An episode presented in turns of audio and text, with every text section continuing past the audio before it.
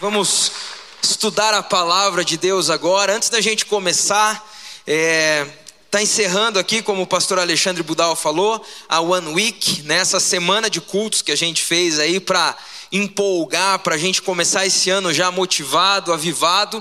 E hoje estou encerrando então essa semana de cultos. Era para o pastor Lucas estar encerrando a série de mensagens dele, né? Quem acompanhou aí os cultos com a série Somos? Muito legal, né?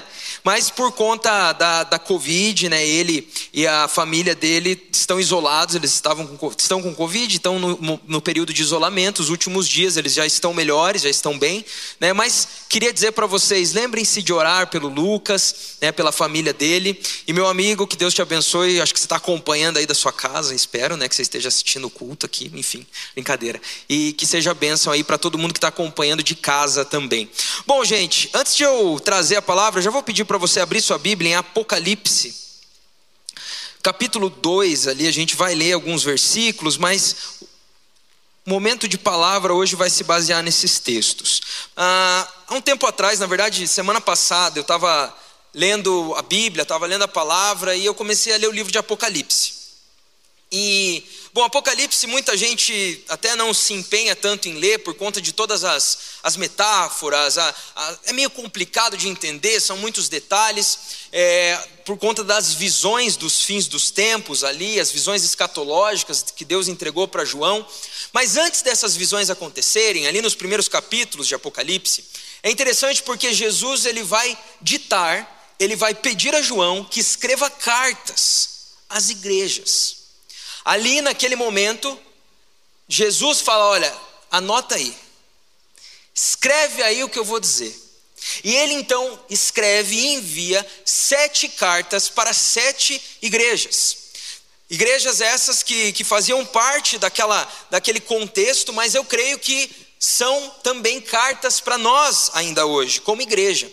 E antes de a gente entrar nisso, é importante eu te lembrar do conceito bíblico de igreja. Igreja não é este lugar bonito que nós estamos aqui reunidos. Igreja somos nós, o povo de Deus, aqueles que foram redimidos por Jesus, aqueles que entregaram a vida para Jesus e fizeram dele o Senhor das suas vidas. Então, a partir deste momento, você se torna igreja. Então, nós somos igreja. E as cartas que Jesus envia para as igrejas são muito interessantes. Eu estava lendo, eu fui lendo uma atrás da outra e de repente eu percebi que existiam similaridades.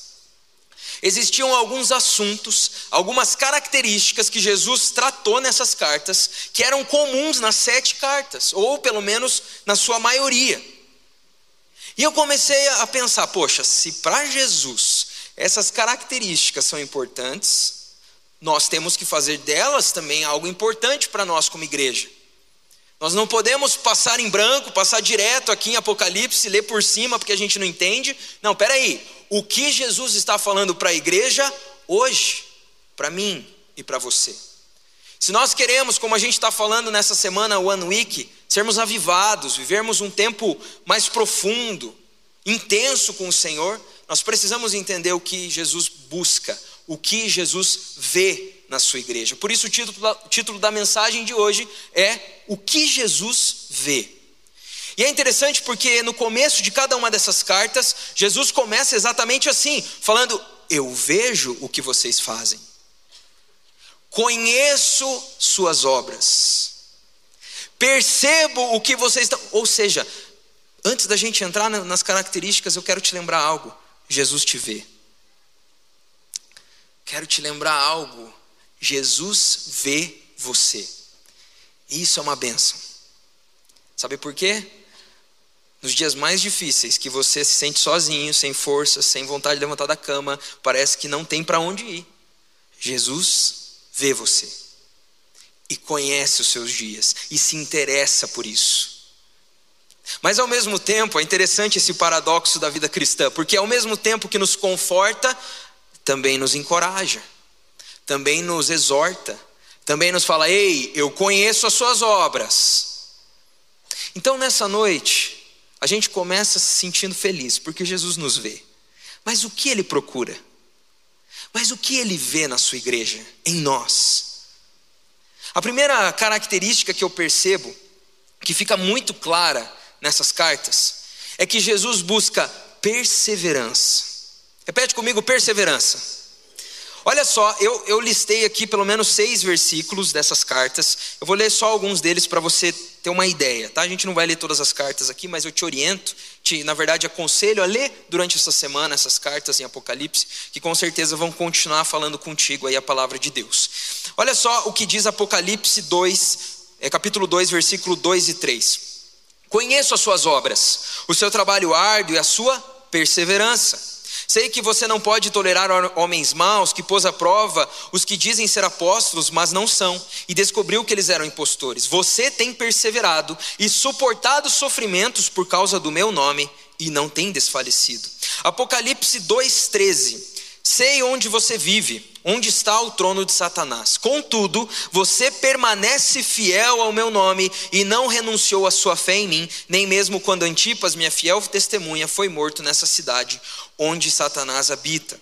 Aqui, esses versículos e, e algumas dessas igrejas são elogiadas pela sua perseverança. Esses versículos apontam perseverança. E o que seria essa perseverança? Perseverança é resistir em meio às dificuldades, fazer o que deve ser feito mesmo quando está difícil ou falta vontade. Perseverança é passar pelos obstáculos da caminhada de fé e continuar. Perseverança é diariamente levantar da cama e dizer: continuo seguindo ao meu Jesus. Perseverança é continuar, continuar, continuar.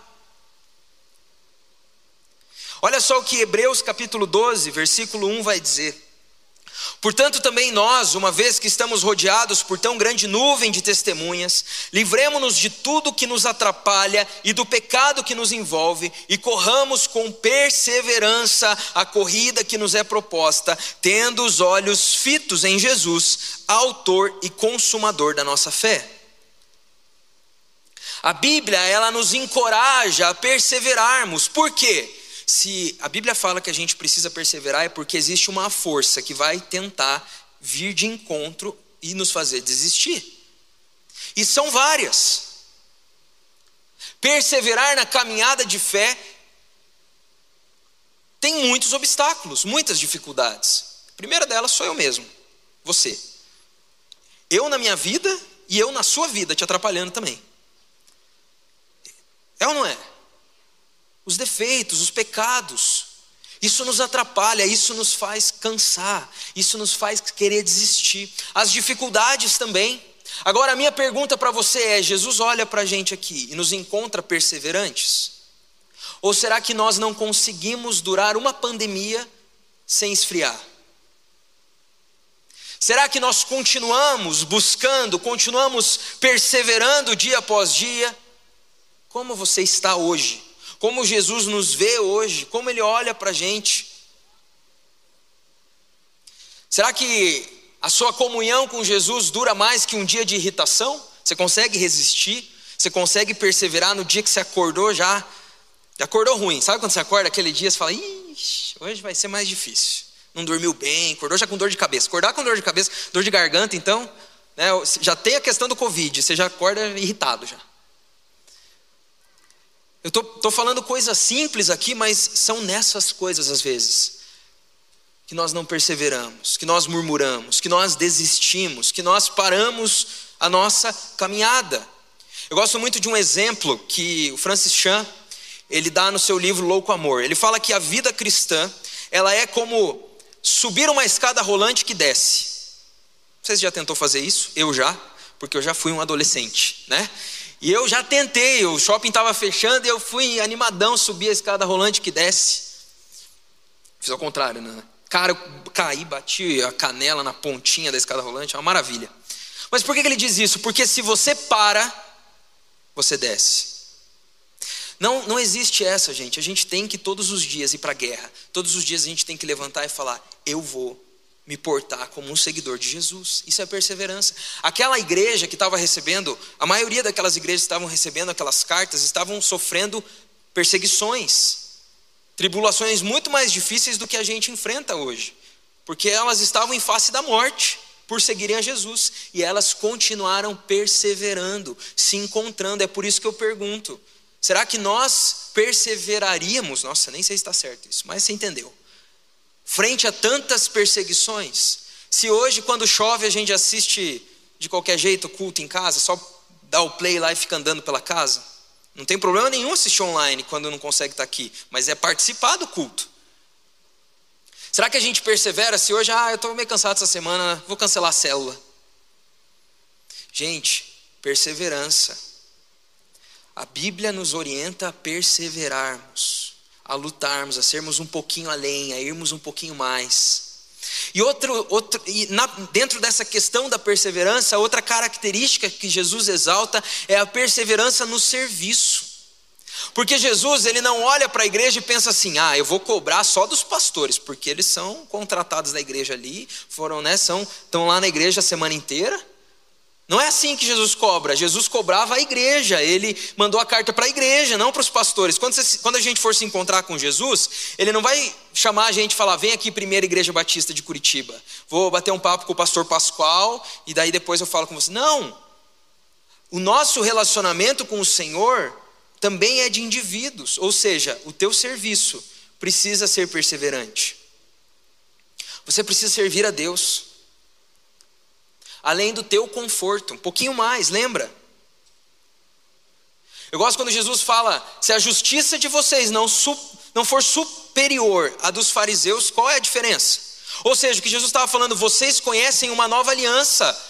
Aqueles religiosos estão vivendo as coisas só na superficialidade. Vocês me conhecem, vocês precisam entregar mais. E eu não estou falando aqui, gente, de fazer e fazer e fazer. Eu estou falando de fazer bem feito, perseverar dar o melhor.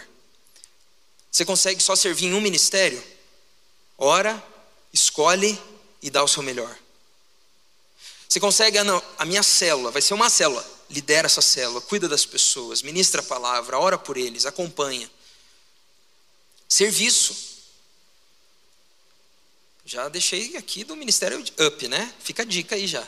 Mas se você está nessa igreja ainda não serve em algum ministério, eu quero te convidar. Você está perdendo a oportunidade de ser abençoado e de abençoar a minha vida e a vida dos outros.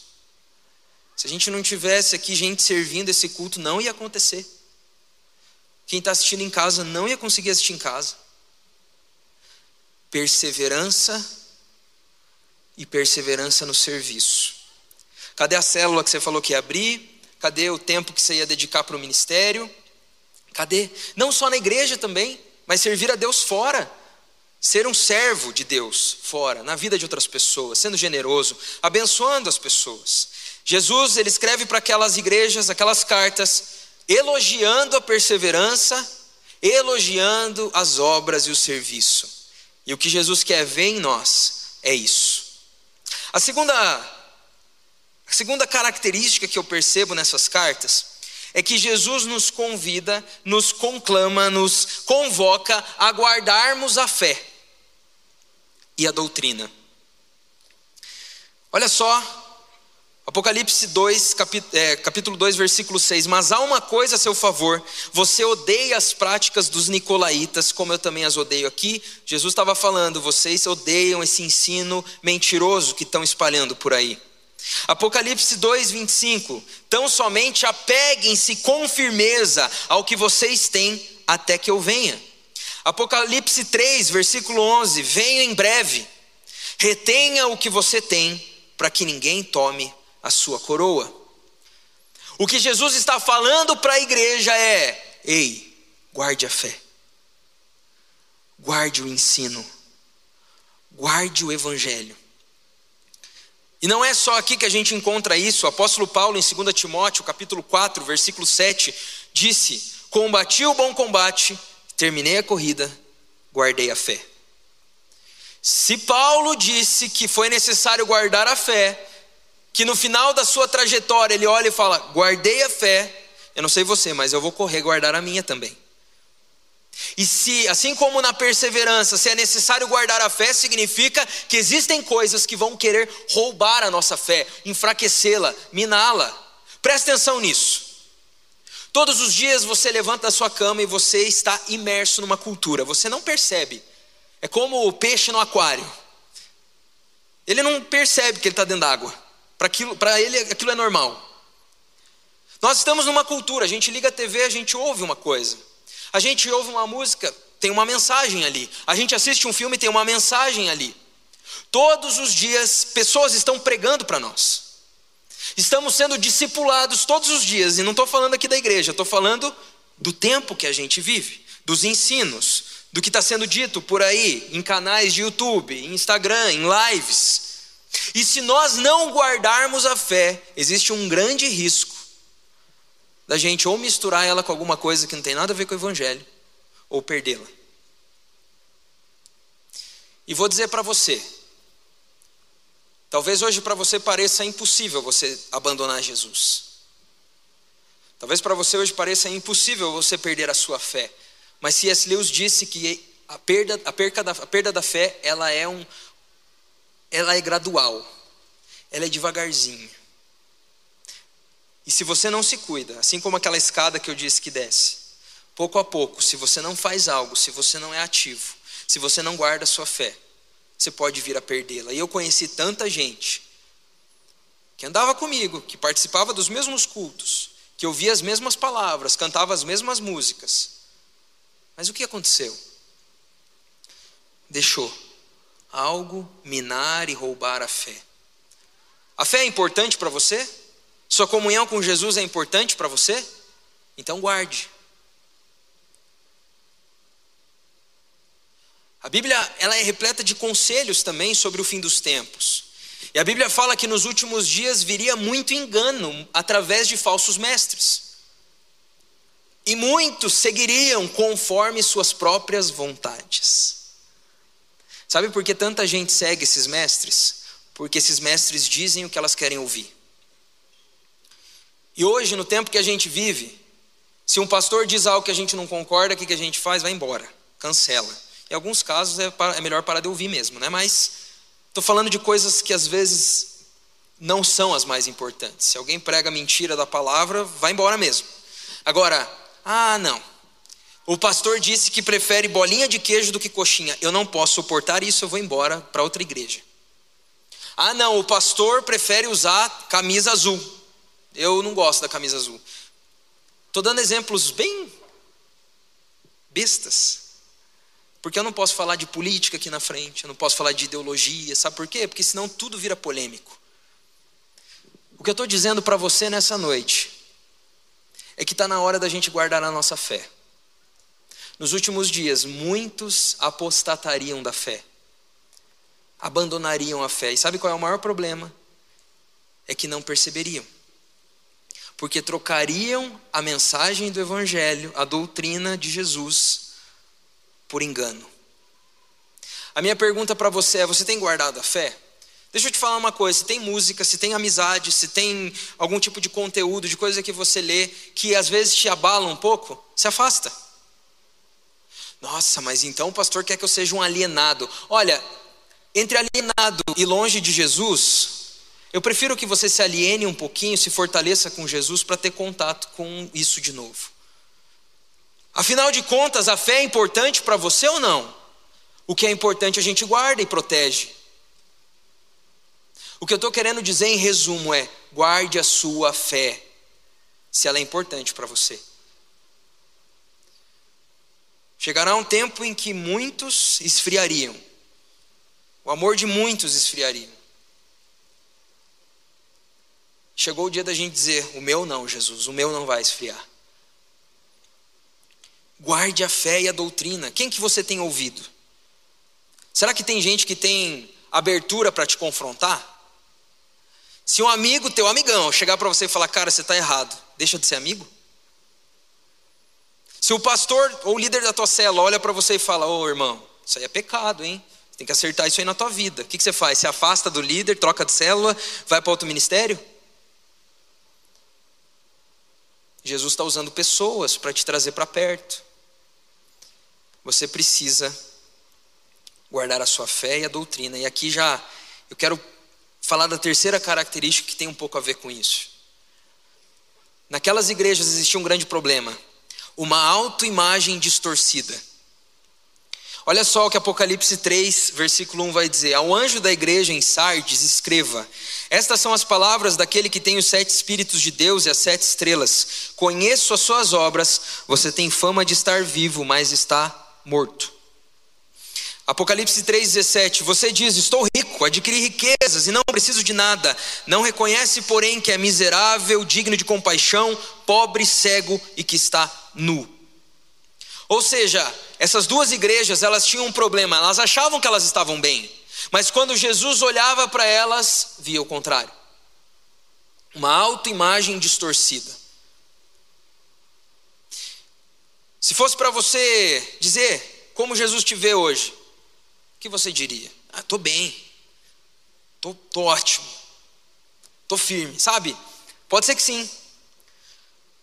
Mas o que essa essa característica que Jesus busca nos ensina é que todo dia é dia de olhar para nós e procurar o que há de errado que eu posso melhorar, o que, que eu preciso caminhar, o que, que eu preciso evoluir, o que, que eu preciso pedir para o Espírito me transformar. Você precisa ter uma autoimagem, se enxergar. E é interessante que o reino de Deus, eu estava ouvindo um podcast sobre isso, o pastor estava falando que o reino de Deus é uma coisa curiosa. Porque ao mesmo tempo que você é importante, você não é. Porque você é importante, é óbvio que sim. Jesus morreu na cruz por você, Deus ama você, olha, conhece tuas obras, conhece os teus dias, luta suas lutas, está ao seu lado, o Espírito Santo dele te capacita. Mas ao mesmo tempo, você não é a última bolacha do pacote. Você não é o centro. Você, as coisas não giram ao seu redor. Você não é muitíssimo importante. E é muito interessante porque isso vai contra tudo que a gente ouve, tudo aquilo que é ensinado. O reino de Deus não tem a ver com quanto eu sou bom.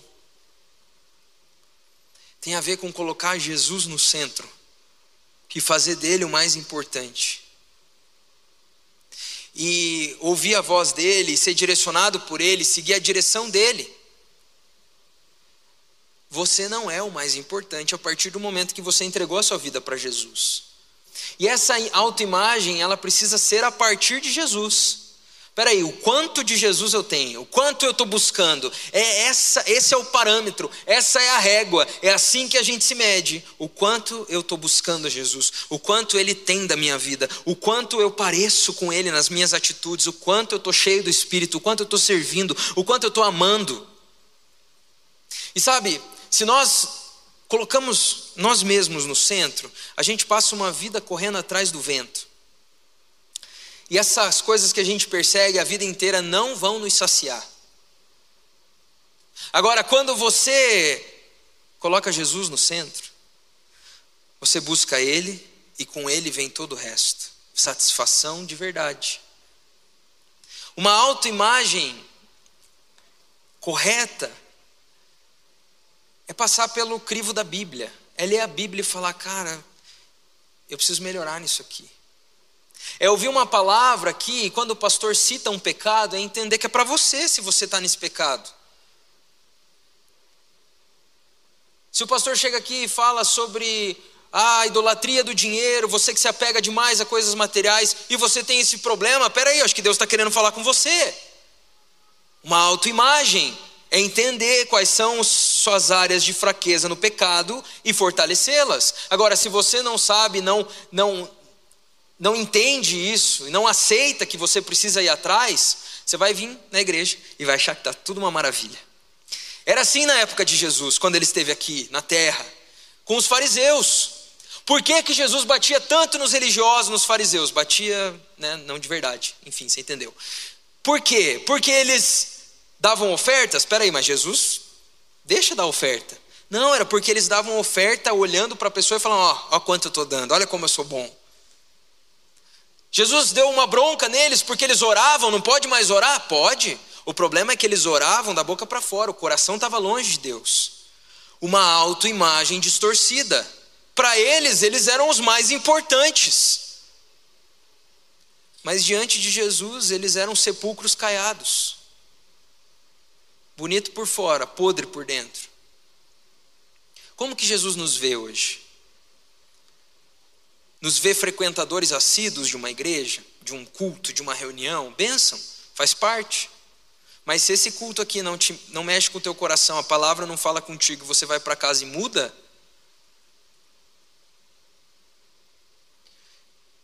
líder de uma célula que já multiplicou bênção, mas e o teu relacionamento com Jesus? E a tua busca por santidade? Os pecados escondidos, os pecados que são aceitáveis hoje em dia. Uma autoimagem distorcida nos atrapalha da gente viver mais de Deus. Porque quem precisa de Jesus, né, quando já está bem? Quem precisa de um Salvador quando já acha que tem o suficiente? Quem precisa de graça quando acha que está indo bem, que é um bom líder, que é um bom cristão? Nós precisamos entender que precisamos da graça, dependemos dele para sermos alguma coisa. E ainda que a gente seja alguma coisa, não é o mais importante, ele é o mais importante. Aquelas igrejas achavam que eram ricas, mas eram pobres. E essa palavra tem que ecoar no nosso coração. Toda vez que a gente achar que consegue fazer alguma coisa e percebe que está tentando fazer sem Jesus. A quarta característica que Jesus destaca. Então, a primeira, como eu já falei, é a perseverança e o serviço. Trabalhar para Deus. A Bíblia fala de trabalho. A parábola dos talentos é isso: multiplicar aquilo que Jesus nos confiou. Perseverança e trabalho. Guardar a fé proteger a fé daquilo que vem de fora, da cultura, daquilo que nos deixa confusos muitas vezes. E buscar guardar a, a, doutrina, estudando mais a Bíblia, participando das escolas da igreja, se aprofundando na palavra. Autoimagem correta. Quem que anda do teu lado para te mostrar teus erros? Com quem que você caminha? Quando te criticam, você fica bravo ou você recebe, pensa, ora naquilo? Você pergunta para Jesus o que você tem de errado, o que precisa melhorar? A Bíblia nos orienta a fazer isso, examinar a si mesmo, pedir que o Espírito nos sonde. E por último, e para mim essa é a raiz das outras características, é daqui que tem que sair todo o resto. Jesus destaca e procura um amor intenso. A Bíblia vai dizer em Apocalipse 2, versículo 4 e 5: Contra você, porém, tenho isto: você abandonou o seu primeiro amor. Lembre-se de onde caiu, arrependa-se e pratique as obras que praticava no princípio. Se não se arrepender, virei a você e tirarei o seu candelabro do lugar dele. Eu não sei se vocês já pararam para pensar, mas o nosso Deus é um Deus que fala muito de amor. Isso não gera um impacto em você? Um Deus que criou todas as coisas, que tem todo o poder, que é eterno, ou seja, sempre existiu. Um Deus que criou as coisas do nada, com o poder da Sua palavra e sustenta todas as coisas no poder dessa palavra. É um Deus que fala frequentemente de amor.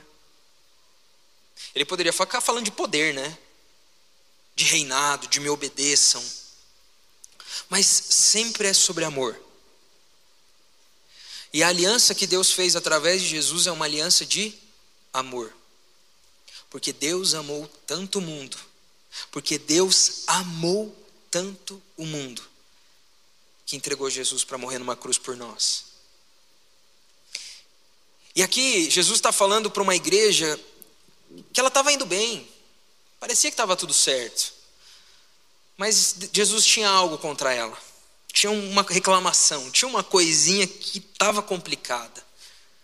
Ela tinha abandonado o primeiro amor. Eu lembro que alguns meses, não sei, faz bastante tempo, mas não lembro quanto tempo. Deus falou comigo nesse texto. Eu estava numa semanas, uma atrás da outra, assim, muito cheia de atividades, muita coisa para fazer no ministério, para decidir, para organizar.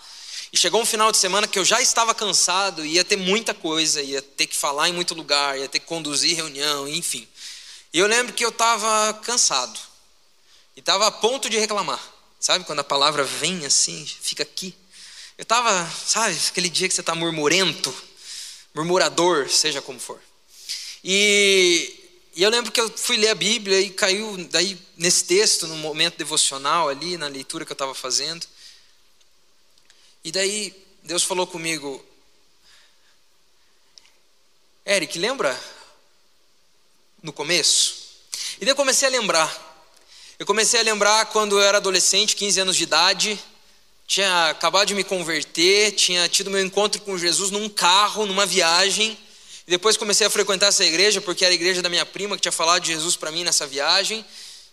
E eu, começar, eu comecei a me apaixonar por tudo que tinha a ver com Jesus. Eu lembro que os cultos de sexta-feira dos adolescentes não tinham nem nome ainda o ministério. A gente chamava de União dos Adolescentes. A gente falava, ei, vai na União. Faz tempo. Culto era na capela. E eu lembro da minha expectativa para sexta-feira.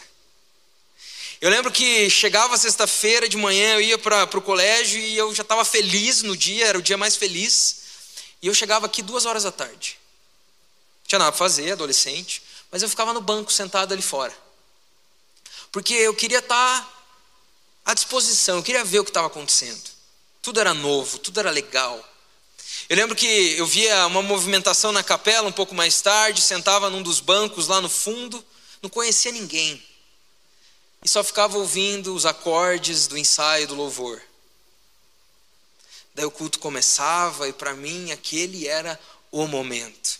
Lembro quando eu comecei a vir nos cultos de domingo, daí eu comecei a conhecer alguns adolescentes, a gente vinha, sentava ali, ficava às vezes conversando, confesso, mas eu lembro que quando eu voltava de ônibus para o Boqueirão, adolescente, depois do culto da noite, sozinho, eu voltava feliz.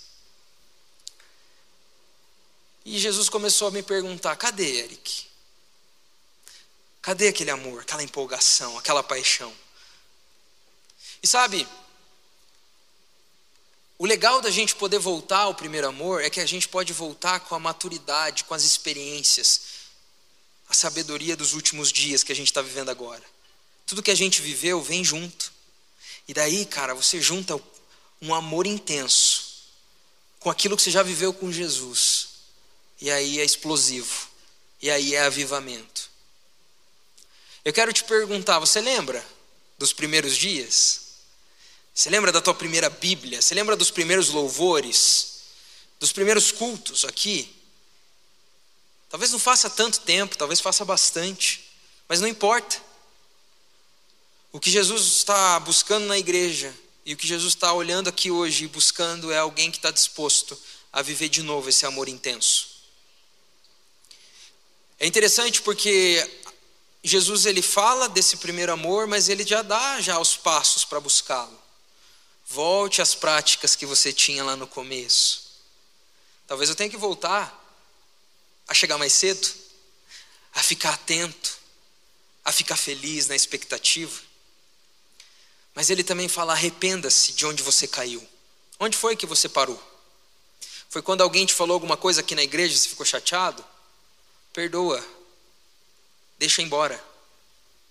Foi porque ninguém te ligou, ninguém lembrou teu nome, alguma coisa assim, perdoa, vai acontecer de novo. Porque nós somos falhos, nós somos pecadores, vai acontecer. Olhos fitos em Jesus. Eu quero te chamar de novo a viver esse primeiro amor. Eu quero viver todos os dias esse amor. Onde estão a, os emocionados que choram nos cultos? Onde estão aqueles que querem sempre ouvir a música nova que lançou porque gostam de ouvir na hora do devocional? Cadê aqueles que não se importavam em ofertar o dinheiro que tinham no bolso? Cadê aqueles que queriam sempre saber quando tinha vigília, quando tinha acampamento, quando tinha evento, que queria estar envolvido, ver o que Deus estava fazendo? Cadê aqueles que fizeram um jejum de várias coisas porque não queriam se contaminar? Jesus quer ver isso em nós: paixão amor, entrega, brilho nos olhos, lágrimas se for necessário, coração em chamas.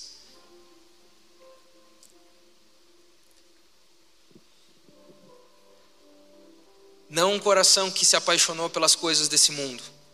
Não um coração que anda idolatrando conforto e coisas que passam. Um coração que deixa Jesus no centro. Jesus escreveu cartas para a igreja e essas cartas chegaram até nós hoje. Chegaram nas nossas mãos, nos nossos celulares. Mas a palavra continua tendo poder para nos transformar e nos levar de novo para a rota, para o rumo. Se nessa noite, de alguma forma, eu não sei como, de que forma foi que Jesus falou contigo, eu quero orar contigo, porque eu vou orar por mim. Se você percebeu que precisa ser mais perseverante, guardar a fé, porque você anda muito vacilante, ore por isso. Se coloque na presença de Deus e ore. Se você percebeu que precisa servir mais, se apresente, fala: Jesus, eu quero, quero te servir. Se você percebeu que tem uma autoimagem muito acima do, do, de verdade, ou talvez você nunca tinha pensado nisso, peça a Jesus que te mostre e te ajude. Mas antes de, de tudo isso, é tempo da gente pedir que Jesus restaure em nós esse amor, restaure em nós essa entrega, restaure em nós esse amor tão grande a ponto de entregar tudo para Ele. Foi isso que nos levou a entregar a nossa vida para Jesus. E se nessa noite você está aqui, ouviu essa mensagem e nunca entregou a sua vida para Jesus, eu quero te dizer: não perca tempo.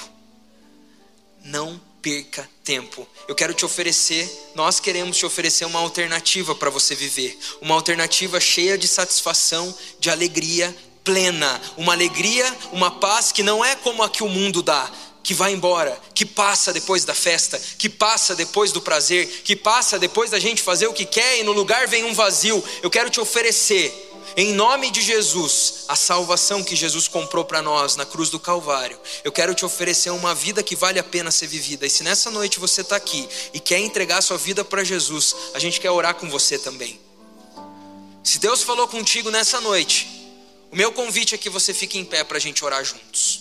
Tim Keller vai dizer que a oração é dar continuidade numa conversa que Deus começou na Sua palavra. Deus começou a falar com a gente aqui na palavra dele, nós ouvimos. E a pergunta é: o que você quer continuar conversando com Jesus? Qual é a sua resposta hoje, diante dessas cartas, diante do que Jesus procura? Se você percebeu que precisa de alguma dessas características, eu quero te convidar a ficar em pé no seu lugar. E a gente vai orar juntos, colocando as nossas vidas diante de Deus. Você vai ficar em pé e você vai começar a falar com Jesus. Você é um cristão perseverante ou não? Guarda a fé ou vai vivendo de qualquer jeito? Se acha muito bom e importante? Teu amor está como por Jesus? Daquele jeito, mais ou menos? É tempo de responder a Jesus agora. Fala com Ele. Tuas palavras, tua voz, teu coração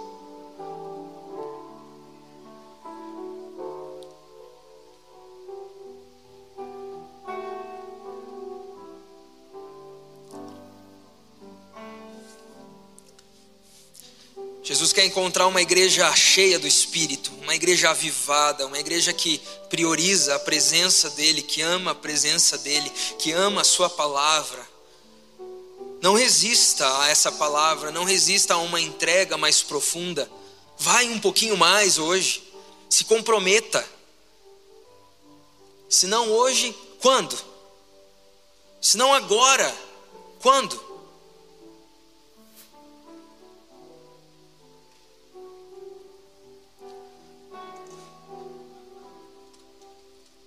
Quais são as práticas dos primeiros dias que você tem que voltar, se arrepender onde caiu? Vamos lá.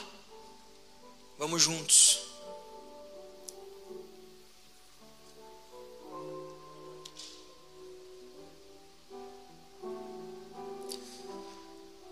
Senhor, nós estamos aqui, Pai, te agradecendo pela tua palavra. Obrigado porque o Senhor nos vê. Obrigado porque o Senhor olha para nós se importa conosco, nos ama. Obrigado, Deus, porque cada um que está aqui é visto pelo Senhor de maneira especial, única e importante. E nessa noite o Senhor falou com a gente. O Senhor falou sobre aquilo que o Senhor quer ver em nós. Perseverança. Pai, nos ajuda a perseverarmos, nos ajuda nos embates dessa vida, nos ajuda nos embates contra o pecado. Ah, Jesus, nós queremos te honrar e te agradar, perseverando, Pai. Nos ajuda a te servir de todo o coração, a multiplicar os talentos que o Senhor nos confiou, Pai. Nos ajuda a trabalhar com alegria, Pai. Nos ajuda também a termos uma imagem correta acerca de nós mesmos. Sabe que a gente se coloque na tua presença e perceba o que há de errado em nós, e lute e busque santidade, santificação, plenitude do Espírito. Pai, eu te peço também, restaura em mim, restaura em nós o primeiro amor, Pai. Ah, Deus, nós queremos te amar mais, Pai. Nós queremos entregar mais a nossa vida ao Senhor, Pai. Nós queremos, Deus, nos render à tua presença todos os dias. Nós queremos, Deus, te seguir onde quer que for, Pai. Nós queremos amar a tua palavra, a tua presença, os irmãos dessa igreja espalhados na face da terra. Deus, nós queremos amar as pessoas, nós queremos te seguir de todo o coração. Por isso eu te peço, restaura em nós o amor. Restaura em nós o amor, Jesus. Restaura em nós, Pai. E eu também quero colocar a vida daqueles que estão aqui nessa noite, que estão entregando a vida para Jesus e se nessa noite você ouviu essa mensagem e decidiu entregar o seu caminho, a sua vida, a sua história para Jesus, eu vou pedir só para você levantar sua mão, onde você está. Levante sua mão só para eu te reconhecer. Amém. Glória a Deus. Glória a Deus. Essa é a melhor decisão que vocês estão fazendo. Eu não me arrependi nem um segundo da minha vida. Vamos orar por vocês agora. Senhor, eu quero pedir que essa decisão que foi tomada possa gerar frutos de transformação Pai, recebe a vida desses irmãos, recebe o coração deles, Pai. Cumpre as tuas promessas de salvação, da plenitude do teu Espírito, coloca o teu Espírito Santo neles, Pai. E que em nome de Jesus eles não se afastem dos teus caminhos, pelo contrário, que eles se aproximem cada vez mais e vivam tudo, tudo que o Senhor tem para a vida deles. É isso que nós oramos aqui como igreja, em nome de Jesus. Amém e amém.